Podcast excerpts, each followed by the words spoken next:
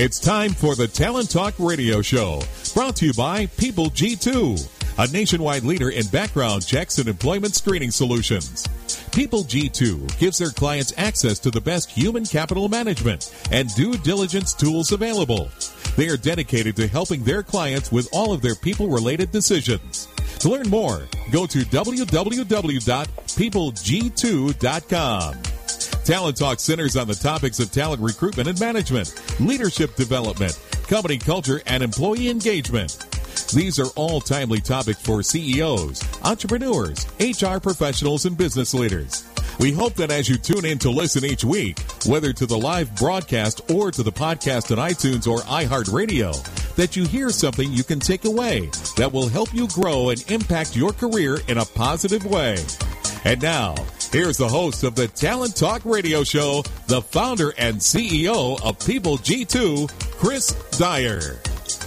Hey, good afternoon, and welcome to Talent Talk. It's Tuesday, and uh, we're here to have a great show. Uh, we're live, uh, coming to you from Orange County. So, uh, in case this is the first time that you happen to be tuning in, or maybe it's been a little while, let me give you a little rundown on how the show really works. We cover all sorts of great topics around talent. Um, we talk to talented people who um, also know how to manage their talent really well. And uh, you know, also kind of get into leadership development and company culture, employee engagement, all sorts of fun things that I love talking about uh, with my uh, spectacular guests. Um, you know, as these are all just kind of great topics um, that we really kind of dive into, it really comes from this opportunity that I have to meet a lot of inspiring leaders, talk to these great people, and really kind of created this environment for us to have a conversation um, so that you can listen in and hopefully at least get one thing out of our conversation that you might be able to go, you know what, I can use that today, or I can use that next week, or I can use that next week in that meeting with my boss um, or with my employer, whatever it may be. Um, hopefully, you take something away. So, uh, as I mentioned before, we're live here every Tuesday, 1 p.m. Pacific Standard Time. Um, and you can access us live, but most of you actually get us after the fact. So you grab us on iTunes, subscribe there, or you hear us on iHeart, and you can subscribe there as well. And, you know, in the last several years, we've been averaging around 10,000 people a day listening to one or more podcasts, and we just really appreciate the support. It's why we do it. We love the interaction and uh, telling all these great stories. If you have a question for one of my guests, it's one of the, the best things about the show is the interaction with our uh, uh, with everyone who's tuning in. Um, we love to get questions on Twitter, so pop that question in, add the at people G2, the number two. And if you have room, add the hashtag Talent Talk. That helps us as well. My producer Mike is eagerly watching on Twitter right now, hoping that one of you will send us an awesome question and we will try to work it in the show. All right, let's go ahead and get to my guests. Uh, today we will start with uh, Autumn Manning, the co-founder and CEO of You Earned It, and then we'll have a good friend of mine, Joe Rogers, on, the co-founder and CEO of RGB Projects. Uh, he'll be joining me again on the second half of the show. Um, but, so let's go ahead and jump in with my first guest, uh, Autumn. Welcome to the show. Hi, Chris. Thank you. I'm glad to be here. Yeah, I'm glad you're here as well. So why don't you tell everyone a little bit about yourself, kind of you know where you got your start, who you are, and of course, then get to what your company does. Uh, you earned it. It's uh, how long do we have? Um, you have, I, you have uh, five hours of designated time. No, I'm just kidding. Good. So that'll get us started, I think. Um, yeah. So you mentioned it. I'm the co-founder and CEO of You Earned It. Uh, we're an Austin-based software company, and I'll tell you about about You Earned It in just a minute. But you know, you asked who I am. I'm, um, you know, my background has always been in talent management and organizational development. I've always been incredibly fascinated with behavior change, and so I've spent all of, I was going to say the majority, but all of my career really working with executives and companies and just having awesome conversations around how do you elevate talent and how do you drive change through people. So it gives you an idea of what I love and, and, and kind of my DNA a bit. Um, I mentioned I'm the co-founder of You Earned It, and and we work with companies all over the globe by giving them a platform that drives performance all across the company. And we do that by increasing engagement, really helping them dial in and improve their culture, and just giving them a way to deliver a much more compelling employee experience. So, so that's a little bit about me, and that's that's what You Earned It does. Yeah, so you're doing a lot of the things that I, I, love and love to talk about. You're in one of the cities that I love to visit and get fat in. And I, I so, hear that a lot from people. Yeah. if uh, I have to, generally will give in to sitting at, in front of Franklin at least once every time I'm there. So amongst all the other fantastic places to eat and have a good time in Austin. Um, but maybe let's kind of dive into in, into your world a little bit as an entrepreneur, and you know, you kind of made the decision to you know have a startup company and with a little specific uh, focus. So you know, it's oftentimes because people they've kind of identified something in an experience or something they're seeing that they know they can help fix or change or, or improve. So what was it about that maybe what you saw happening within organizations that prompted you to really start this company and really focus in on culture and then employee experience? Yeah, it's a good question. And um, I have to start by saying I've never actually stood in front of Franklin's because it's a sad, sad thing being a vegetarian in a town like Austin. Uh, oh, but I hear man. it's delicious. I hear it's just it, that it can't be beat. So, um, so yeah, you know the the birth of you earned it, if you will, one came up, come, you know, came about from, like I said, a lot of passion that I have around behavior change, but really, um, probably more importantly, when you looked, this was a little over four years ago, by the way, when we started this company, and I co-founded it with a colleague and a good friend of mine, and we actually, um, you know, the company that we were with at the time, we noticed that to compete and to really outperform. We were in a very competitive market. Uh, the company that you earned was actually incubated within was a very competitive digital advertising company. And, you know, that's an industry that is just completely, um, it's, it's exhausting. There's a lot of burnout. There's a lot of turnover, low margins, a lot of competition. And so, uh, my colleague that I mentioned really knew that the way you build a, a high performing business and the way you win is by differentiating your culture and really making something different for employees. And so we actually were, were chatting and, and thought, you know, surely there's a platform or a solution we can bring in house to this company to help our employees be more engaged and to help them connect to each other and to give them things that were meaningful and rewarding for all their hard work. All of those, you know, being components of what we wanted to deliver to help them engage. But it was a head scratcher when we actually looked at the market because we noticed tons of solutions, so to speak, to kind of get at this opportunity of driving engagement and enhancing our culture and, and keeping people there for a differentiated reason. Um, but we noticed a lot of these companies were really, uh, A, the technology wasn't so great. And so, you know, knowing the workforce that we had and really where trends were going, if the technology was bad, we knew our people wouldn't use it. And so it would be another well-intended HR or company solution that, that wasn't um, met with engagement from employees. So obviously that's a no-go. But even bigger than that, we noticed that most of the companies at the time, and you still find this to be the case, they were really solving this challenge of engagement by throwing rewards at employees. And so they were saying, we want you, you know, we want to engage you, and here's lots and lots of things, lots and lots of rewards. And oh, by the way, those rewards were marked up. So those companies had also built business models, and re- their whole revenue business model was around reward fulfillment. So, long story short, we thought, you know, employees want something very different. And to really drive behavior, why don't we actually build a platform that gives employees what they actually want and what they're looking for and really going to enter into this market that feels very old school and, and time for a shakeup. So that's a bit of why we decided to build You Earned It. Yeah, and then you, you kind of touched on a lot of different things there, but um, you know that, that, kind of poor uh, maybe experience, and then sort of that how they're kind of monetized around that. A lot of things that we notice in the marketplace that you know it's not sort of services didn't seem to have that kind of full 360 experience and have every sort of little piece maybe kind of figured out. So, you know, it sounds like if your your company can do that and your soft, your solution is doing that, it's probably one of the reasons that you're having some great success. Um, I think I noticed in your um, in kind of doing some research on you that one of your core beliefs is that a business have success when they focus on their people and their culture first. Um, are you surprised at how many companies are maybe not aware of this or aren't doing this first? They're sort of doing other components first? It's a really good question, and, and it's interesting. I think my answer is different today than it would have been when we built You Earned It. So when we started You Earned It, I don't think I was surprised because, you know, sadly, the HR organization is one that tends to be um, misunderstood, underfunded, but lots of things kind of added to their list and their plate. Um, and, you know, four years ago when we were building the platform, I think there were a lot of legacy beliefs and certainly the shifts in employee expectations hadn't hit the world, if you will, like they have today. So today what I find is it's rare that I'm sitting across the table from a company, whether it's a Fortune 500 company or a fast growing startup, where they don't understand the importance of culture. And, you know, I can't get through a conversation with a CEO or an executive where he or she, you know, doesn't acknowledge the difficulty in retaining really good talent and how important it is to prioritize, you know, what we call the employee experience.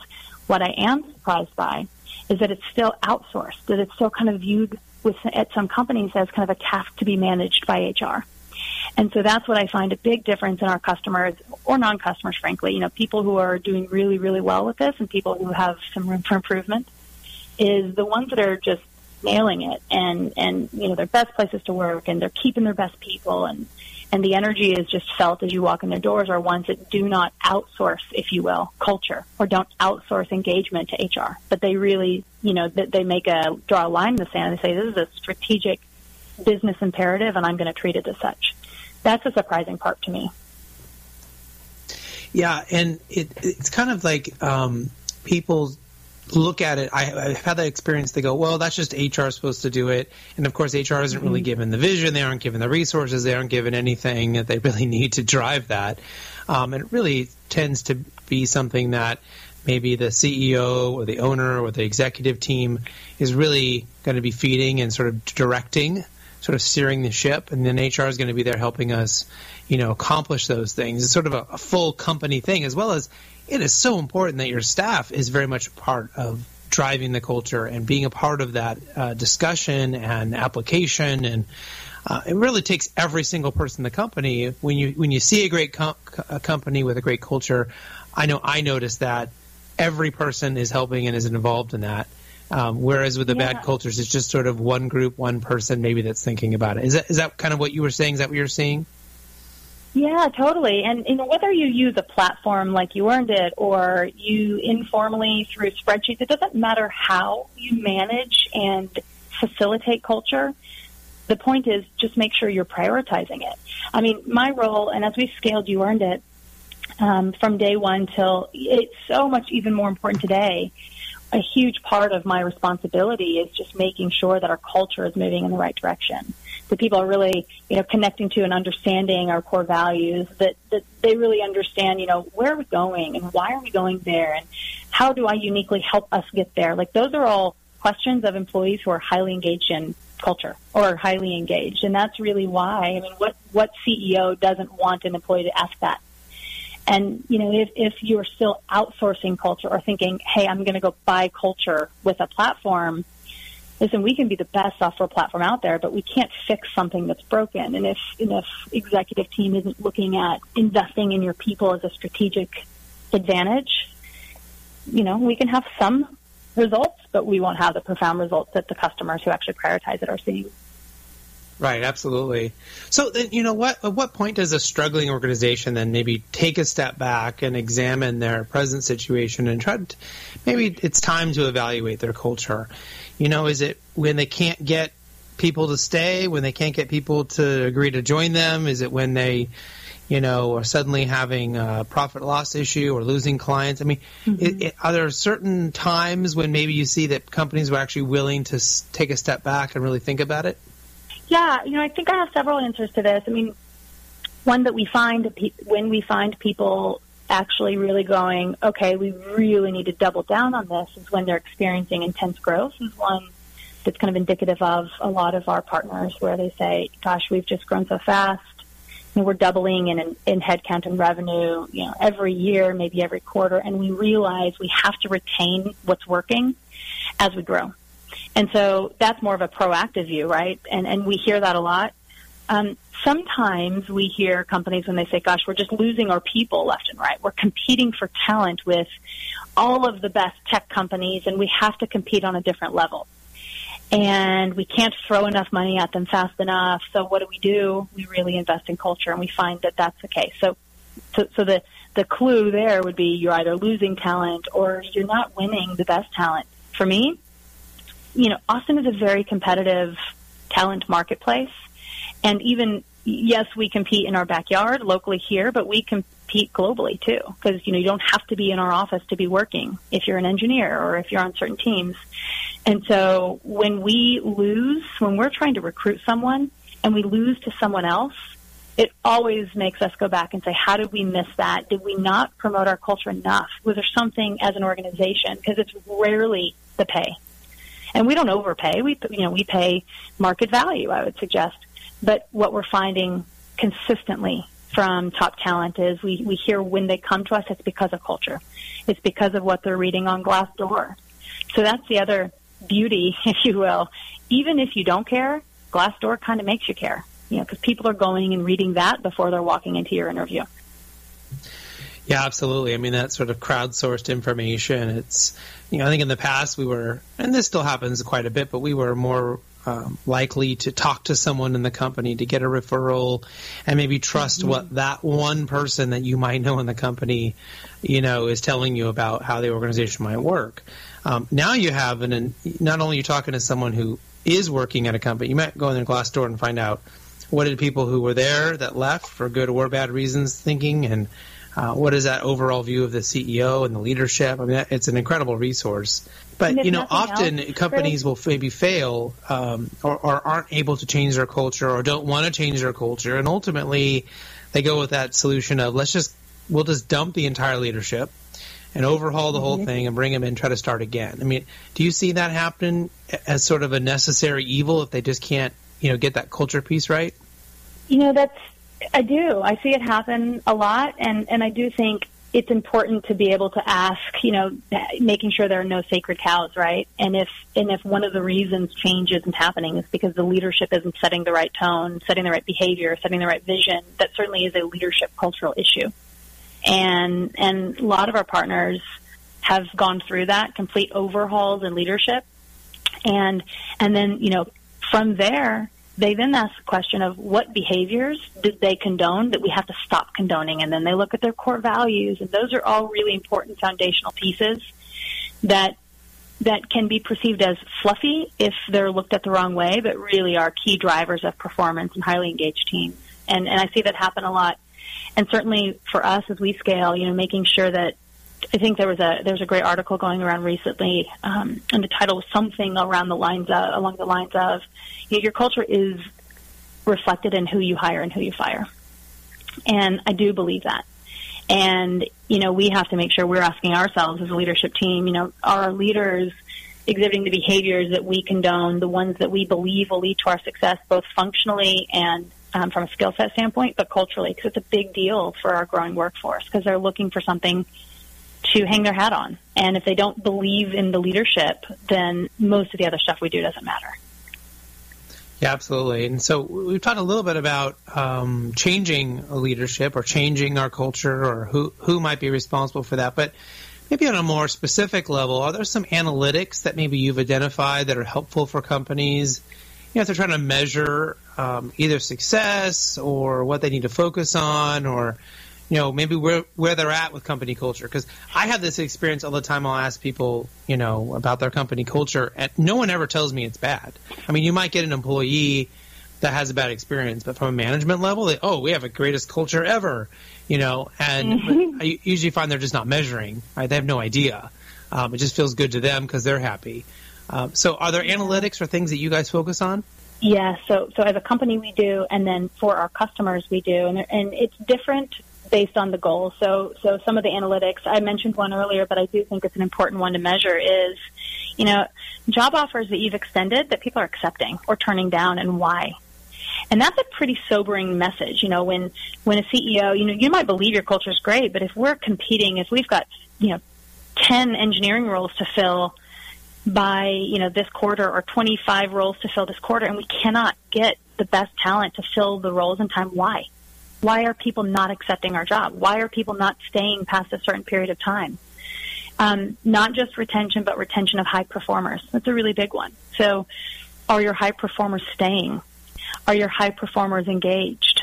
So, there's lots of ways you can measure culture, um, starting, you know, from the beginning of the employee life cycle or before they're even part of your company to um, throughout. So, you you should be able to attribute culture a good culture to things like increase of collaboration across the business. It's a tough one to measure, but we certainly help our customers measure that. Increase of innovation and ideas coming from different parts of the business because today's challenges are not solved in simple ways. And so what you're really hoping for in a really strong culture is are people sharing ideas? Is it an open, transparent organization? And so whether you measure that through an engagement survey or you measure that through retention or acceptances or actual sales increases, customer service increases, you, you can and should be measuring culture in some way. Yeah, I mean, absolutely. And that measurement is a big component. You need to, to check your um, your assumptions. You need to make sure that what you think is going on really is. And of course, there's maybe identifying those things that you are doing really well um, mm-hmm. I think that's one that I notice that people don't spend a lot of time on is what are we actually doing really well? And what is it that people like about working here? And talking about that more than maybe worrying that, you know, we can't pay as much as others or we don't have um, five ping pong tables, we only have three or whatever it is they think culture is all about. Mm-hmm. Um, you know, but what are we doing well? And um, it kind of sounds like you're, you're kind of pushing companies to that and kind of getting that right measurement, that right understanding of what they're doing. That's great. That and also encouraging a lot of, if you think about the kind of flow of communication across the business, you know, how do you promote those behaviors across the business and really promoting to employees what are they doing well? And how do you get them promoting that to their peers and their managers and then socializing those behaviors across the business? Because you know it's contagious. You know, having the ability to you know go up to anyone in the organization and say, "Here's what they uniquely do well," and I'm going to help share that story does a lot for the energy of the culture and it does a lot for effectiveness of a team. So, so yes, identifying those things is definitely something that that we believe in and we really practice and and we preach it as well quite a bit. So, uh, one of our favorite questions to ask our guests is about books. Um, we love books on the show. So, uh, is there a book that you're reading now or recently finished, or if you've been too busy to read, maybe one that you always kind of go back to and, and reference that you might uh, share with us? Books, yes. So, I, I, I think I always have like seven books going, and so it takes me forever to finish any one because you're one of those said, people. You know, all right, all right. exactly. No, no, no. But but here's the deal. I don't always finish all of those seven, but there is one that actually me that I love. Um, there's two I'm reading now, kind of capturing my attention more than the others. One is Shoe Dog by Phil Knight, and I love stories of you know big brands or reputable companies or entrepreneurs that you know people just kind of think things happen. Like Nike's always been around, but hearing the story of how he got to where he got and the trials and the fears and the adrenaline of the early days of building that business. I just love reading that. So that, that book is a really good one for that. Um, and then a book by Jocko Willink was a, who was a I think he's an ex Navy SEAL, and he co-wrote it with someone whom I don't remember, but it's called Extreme Ownership. And he just kind of shows lessons from the battlefield, and he tries to draw analogies to everyday leadership, which I love. So the second book is a little bit more structured. The first one is just kind of gets my energy going and my adrenaline and if I'm feeling defeated, you know, they always say an entrepreneur has the highest highs and the lowest lows every day. And I can tell you, I certainly empathize with that. And books like Shoe Dog help me go, yeah, he's been there too. So, so those are the books that come to mind for now.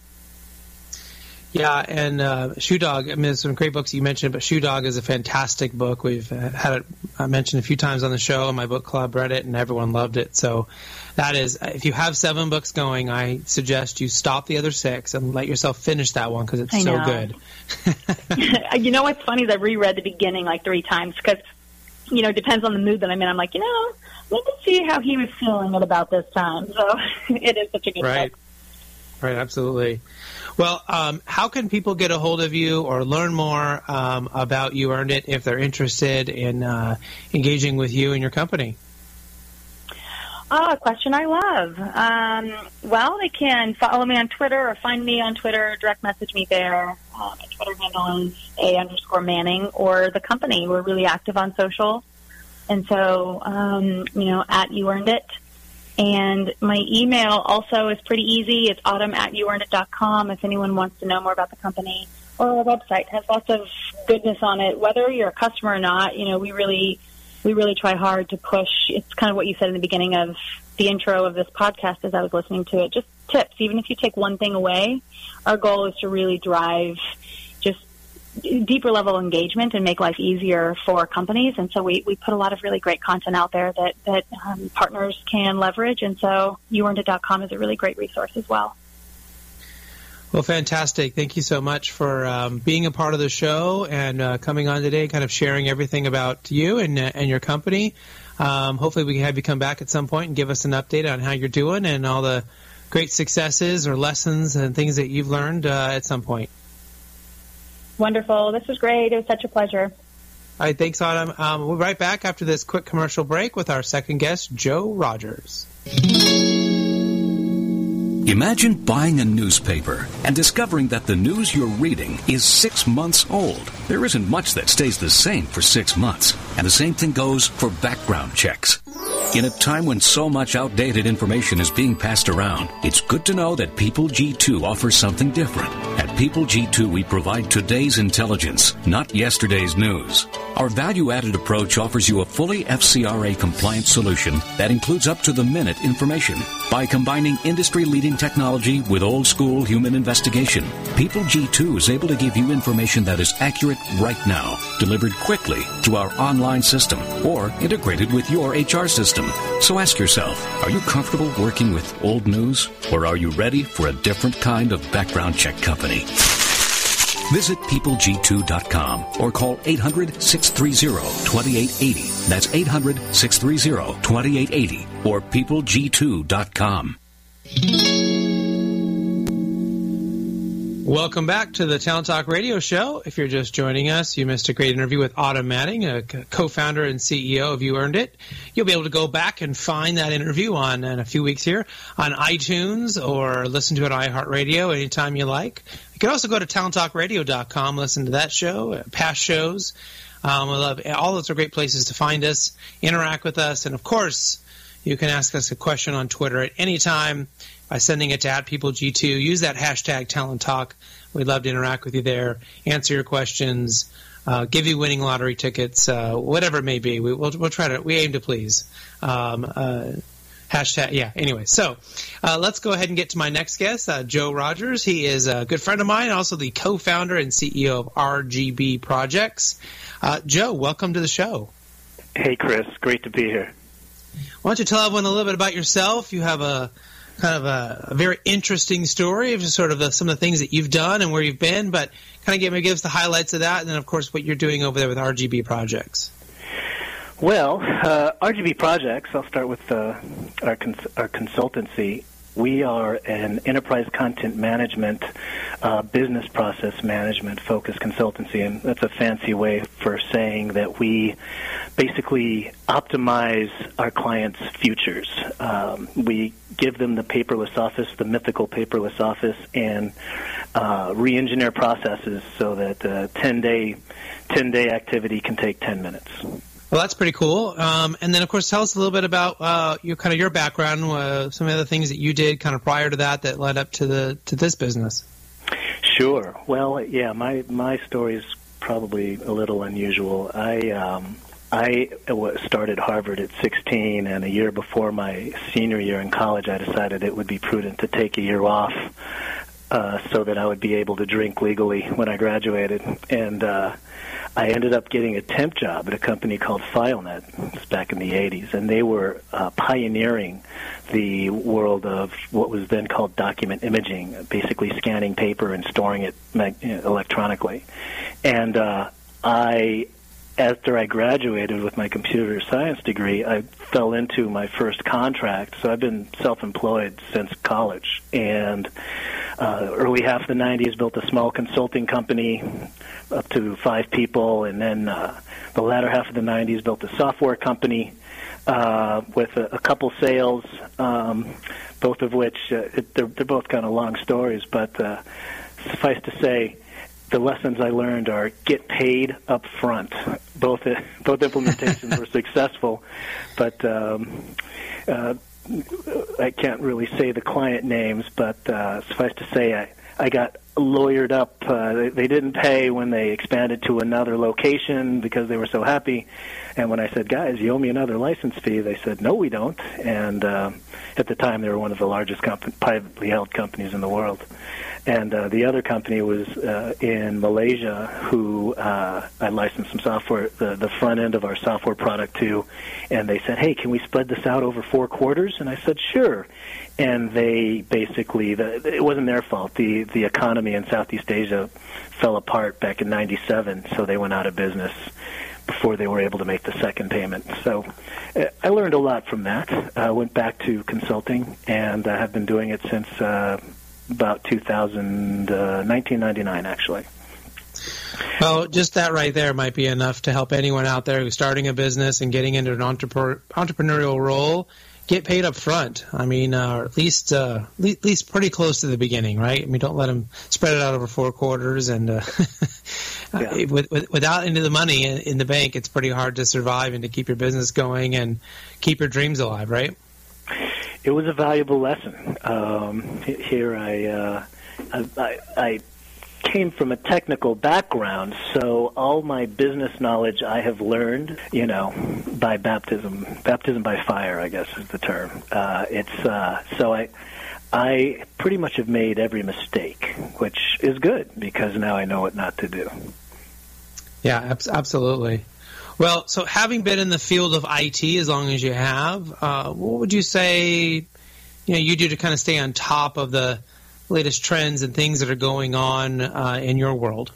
Well, Chris, as, as I know you're aware, there's uh, just an incredible amount of change in the in uh, information technology now, uh, with a big trend towards cloud-based computing from on-premise computing, and, and our, just so people know, our our clientele at RGB Projects is primarily Fortune 500, Fortune 1000 type organizations, banks, insurance companies, uh, governmental agencies uh, globally. So uh, there's been this trend that started some time ago, and it's really picking up speed as uh, as management becomes more comfortable with the uh, security aspects and the um, sort of they, they realize the the financial benefits of it's not just hosting, but going to a a multi-tenant software as a service model where you you pay per the drink instead of uh, buying the whole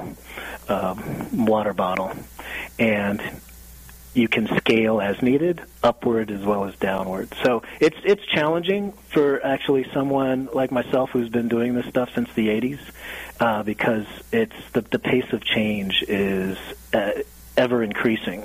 So it's really important to stay on top of trends. And and and it, I stopped programming maybe 12 years ago, and moved more towards uh, uh, project management and, and guiding guiding our consultancy. And uh, uh nowadays, I personally focus more on uh, our culture and making sure that uh, uh, we bring in the right type of talent and uh, we also cater. You know, we take care of our customers properly. Sometimes what they say they need is is not necessarily what they need. Yeah, and I know you're kind of at the you know top of your field, being known as an IT turnaround specialist, and you may not be coding anymore, but maybe what are some of the things?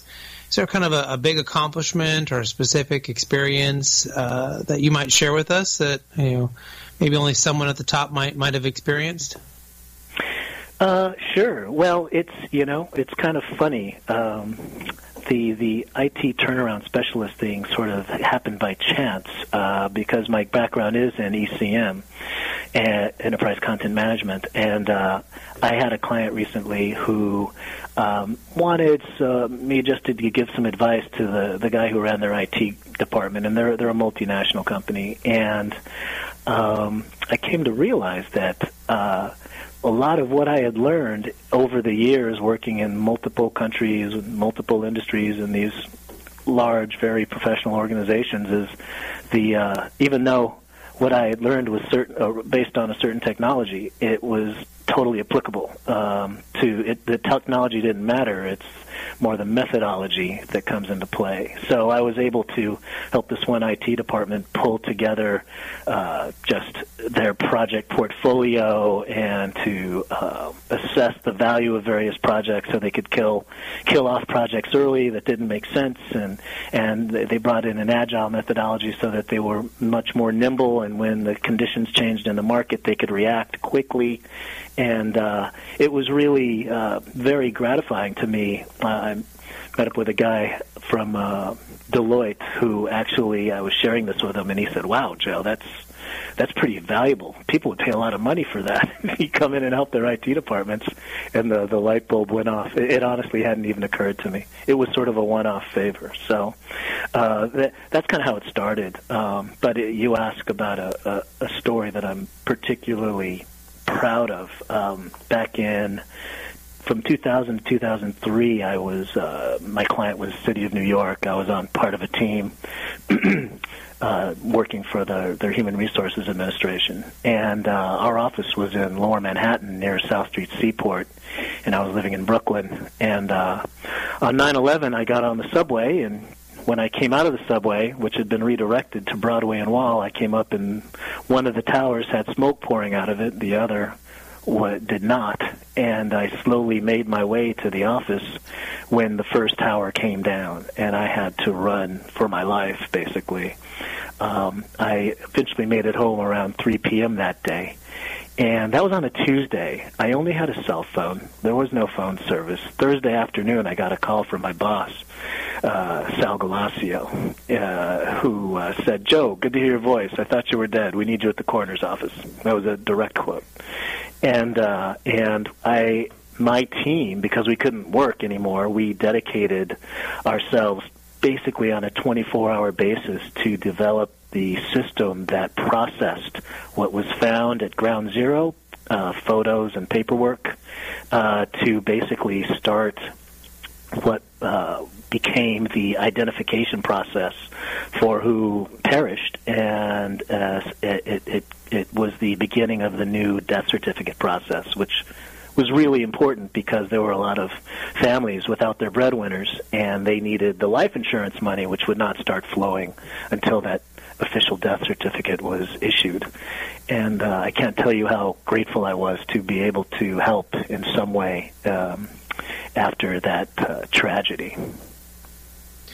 Well, it's a terrible and remarkable story all in one. Um, that you were able to, to be a part of that process to at least help people in that time of need. It's you know obviously a, a terrible thing that happened, but at the same time, for you to be able to go in after that and provide such a uh, important service and um, you know in such a quick and timely way. It, it, it's amazing sometimes when the most acute things happen that we are able to make so much happen, um, and yet without those sort of you know pushing something to push you like that, it, things don't always change in that kind of way.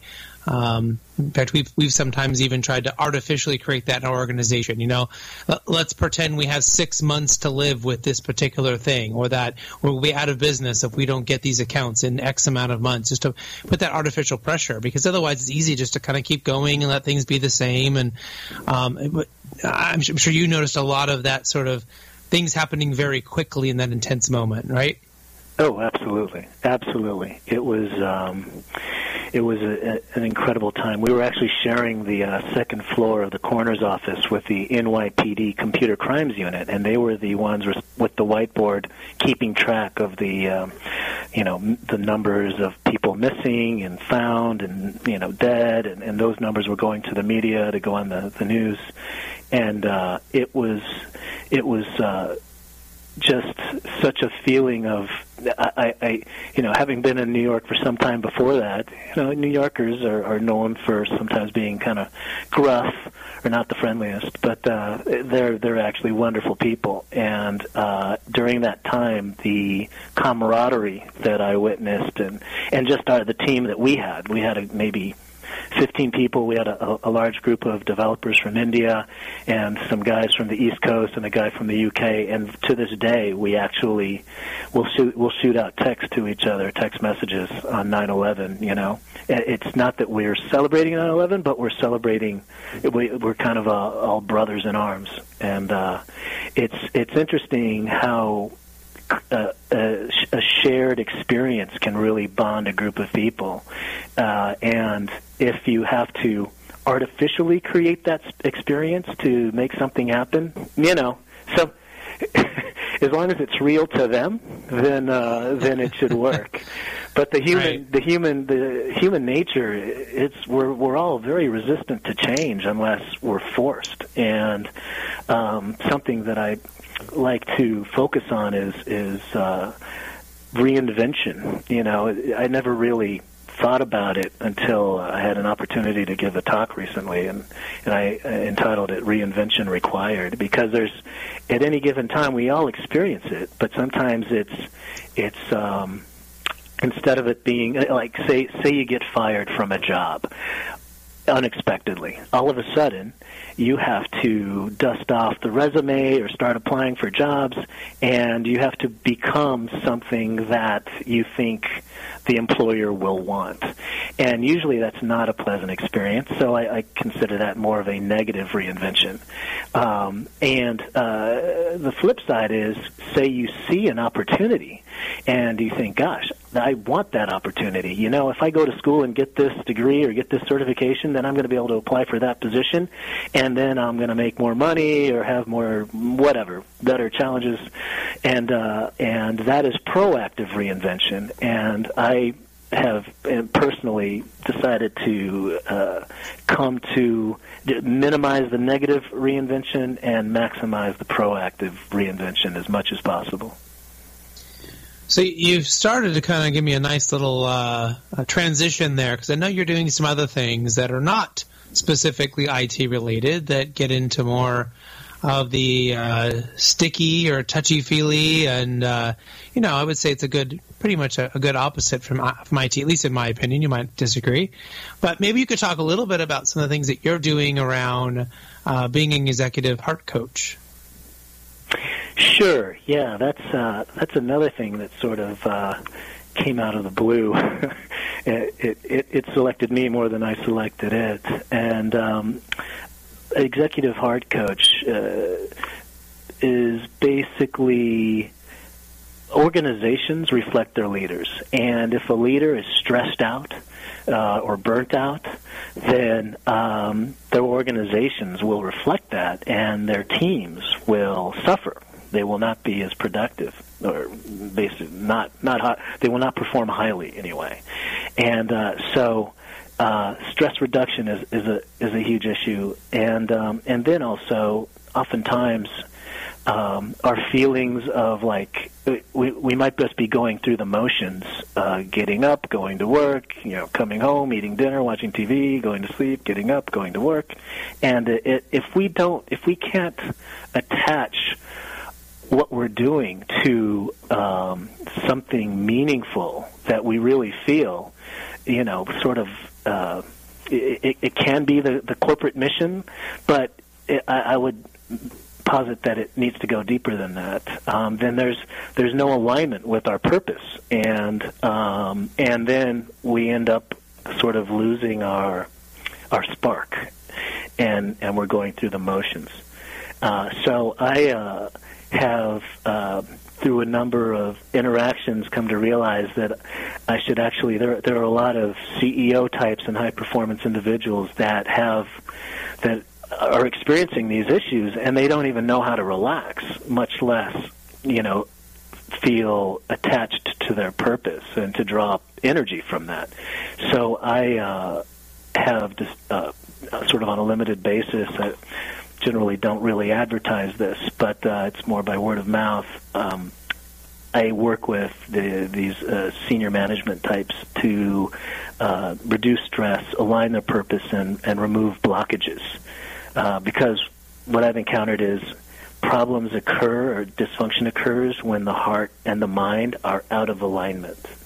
And uh, we've come up with a, a process that I uh, refer to as executive reboot that allows people to sort of um, clear blockages and reconnect with. Uh, it, it starts out with you know let's let's decide on something that's that's bothering you, maybe something you want to work on, and then once we actually go through that process, um, it goes it actually goes deeper because our, we in addition to our physical heart, we have a non-physical heart, and uh, and that is frequently walled off, and where we we don't have access to it, even though we all have it. And once that we can remove those walls and the, the heart gets stronger, then you have the heart and the mind, and um, you know you're cook, you're cooking with gas when your when your heart and your mind are in alignment.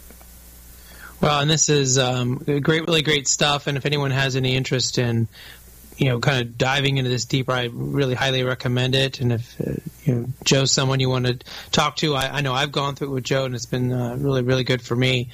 So you're doing kind of all that work and helping people get that connection. And, and how does that sort of relate to some of the other work that you're doing from an executive reboot program? And is that are those two connected or are they kind of bringing in different things?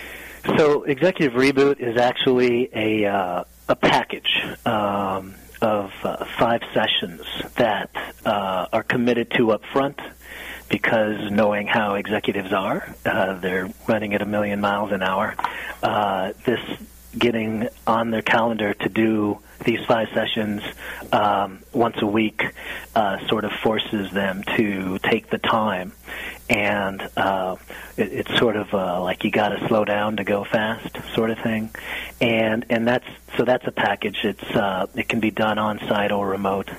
Um, and uh, the executive heart coaching is something that is offered after the executive reboot because some people will actually want to continue and it, it can it'll go much deeper.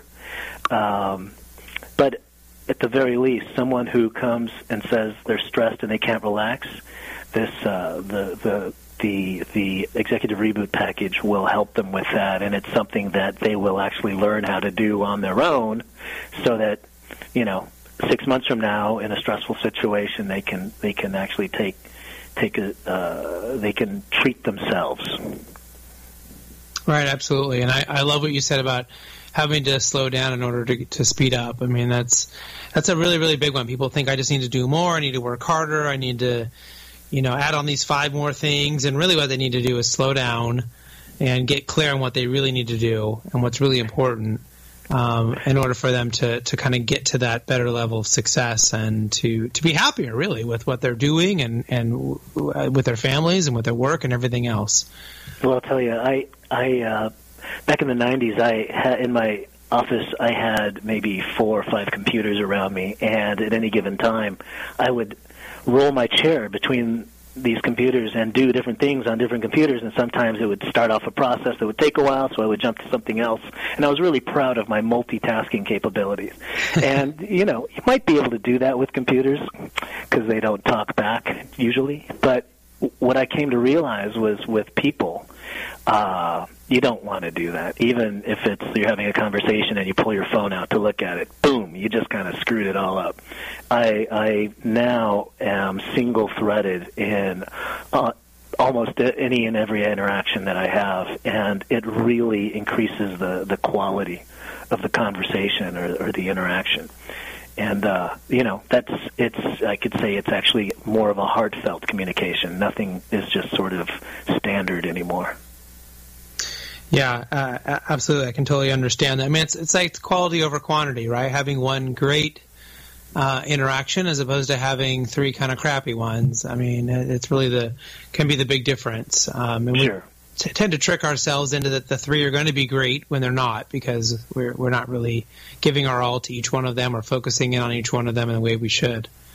Well, and it, and it relates to to leadership. So if you're talking to a group, if you're talking from your brain like you know most people do it's it's one thing but if you're actually heart centered and and speaking from your heart it's you could be saying the exact same words but it's a completely different experience for the audience and uh and that's something the executive reboot, which would lead to heart coaching, people would would come to um, experience. So uh, I know we're almost out of time here. I want to make sure we ask you uh, some of our uh, important and favorite questions. And first one would be: Is there a book that you're reading right now that you maybe uh, read recently that you might tell us about? Oh, that's funny. Yeah, uh, yeah, I'm finishing up a book called "How Not to Be Wrong" uh, by Jordan Ellenberg. Um, this guy's a, a, a mathematician, and um, it's it's it, it's the power of mathematical thinking. He sort of brings these very sort of high level mathematical concepts down to reality and uh, down to the the plain le- English language, and uh, and he talks about. Uh, you mentioned earlier uh, lottery tickets, and and uh, just it, it's really a fascinating read. And I, I was kind of a, a math kid growing up, and uh, you know, it's uh, it's uh, I'm, I'm very it's it's not a, a quick read. It I can only do a few pages at a time because sometimes it gets a little deep, but it's definitely rewarding. I, I highly suggest it. Yeah, the concepts in that book are fantastic, and it really is worth a read. Uh, unfortunately, he lies to us in the very beginning of the book and says, "I won't talk about anything more than basic algebra." And then, of course, we get into all this other stuff that's you know it's pretty hard. Yeah, um, but the good thing is you quick. can sort of gloss over that and hear the overall concepts, and that was was really important for me, especially that I was I listened to that book, and so there was he was reading math out loud, which was even worse than me looking at it um, and trying to drive and conceptually think about it. But you're right; if you can do it a little at a time, it, it is a great book. Mm-hmm. Mm-hmm. Well, well, how can people get a hold of you if they're interested in learning more about you, uh, RGB projects, uh, the executive reboot program, and the heart coaching? I mean, there's so much that you might offer someone. What's the best way for them to find out more and reach out? Well, uh, rgbprojects.com. Uh, that's uh, projects with an S. Uh, you can uh, drop drop me a line there. There's a contact form. Um, my email is joe.rogers at rgbprojects.com, and that's R O G E R S. You know, uh, as I mentioned earlier, this um, executive reboot thing is, is sort of a, a new thing for me, and it's I, I still have my day job, so this is sort of a uh, something that I do have done as a favor. Uh, people who approached me and said, "I'm stressed out. Can you help?" Um, and I'm, I'm starting to think that maybe I should uh, start uh, providing more of my time to it. So it's you can you can if if you're interested, you can you can contact me via email or the website.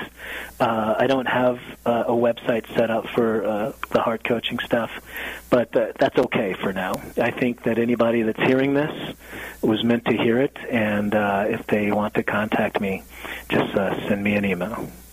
Well, they definitely should reach out to you. We want to make sure there's enough of them because I'm desperately trying to talk Joe into having a retreat on this heart coaching uh, in Tahiti or somewhere wonderful. Um, you know, get everyone together. That'd be great. Uh, but, good. Joe, thanks so much for being a part of the show. I'm glad we finally got you on. Uh, twisted your arm a few times and got you on here. Uh, hopefully, uh, it wasn't too painful, and we can have you come back at some point and give us an update on everything you're doing. Oh, thank you, Chris. This is wonderful. You do you do good work. All right, thanks, Joe. Uh, hey, don't forget, everyone. Uh, next week we will have uh, two new guests, including uh, Kirsten Helvey, COO of Global Client Services for you know, that little tiny two billion dollar market cap company in Santa Monica, Cornerstone OnDemand, and then uh, we'll have uh, Kevin uh, Cloutier, co-founder of Fleet First Entertainment. So. Until then, do what you love and show the world how talented you can be today.